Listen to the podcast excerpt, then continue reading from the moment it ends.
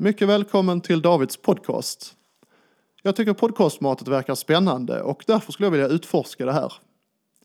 Genom att spela in saker på springande fot eller hemma så går det att göra ljudavsnitt som har olika typer av innehåll.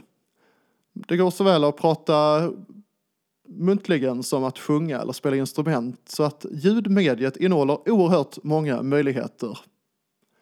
Det här med podcast är ingenting som jag hittills har ägnat mig åt utan jag har sett att det finns och jag har lyssnat på några enstaka inslag men aldrig någonsin fastnat för en podd som sådan.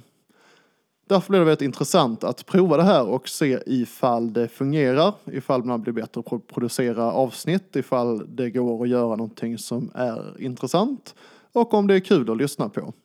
Jag antar också att eh, formatet är lite speciellt och att man ska lära sig hur man lägger upp avsnitten och hur man formulerar sig och pratar för att det ska bli behagligt att lyssna på. Jag tycker det är ganska spännande med nya medier för att eh, redan som tonåring så gav jag ut en tidning eh, då med en teknik som heter hektograf som även fanns till exempel på 1960-talet. Det innebar att man, innebar att man hade en klibbig massa eh, i en, eh, till exempel en frigolitform i det här fallet. Och eh, skrev med eh, bläck som man var väldigt starkt i färgen. Och när man då skrev med bläcket eller använde karbonpapper på en mekanisk skrivmaskin eller vanlig skrivmaskin elektrisk så kunde man sen då trycka ut eh, texten på den klibbiga massan och efter ett tag så färgade bläcket av sig. Så det fanns olika färger, lila, blå och grön, eh, som spred ut sig på massan. Och när, det låg, när originalet låg där i fem minuter kunde man därefter stryka på nya papper och då färgade bläcket av sig på de andra pappren. Så man fick fem stycken eh, bra kopior, tio läsliga och fem dåliga. Så att en upplaga på 20 exemplar var ungefär vad en hektograf kunde prestera.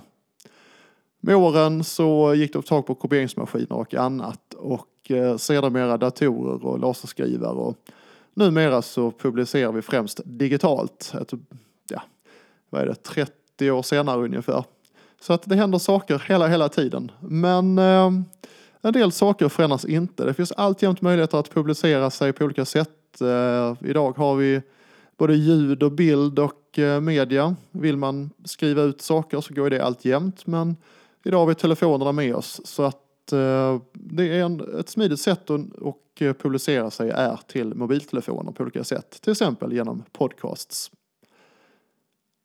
Vi får se hur det utvecklar sig framöver. Jag ser fram emot att höra av era reaktioner på vad ni tycker om det här möjliga upplägget och eh, naturligtvis är det fritt fram och föreslå eh, förslag på intervjuer och andra inspelningar som ni tycker verkar spännande.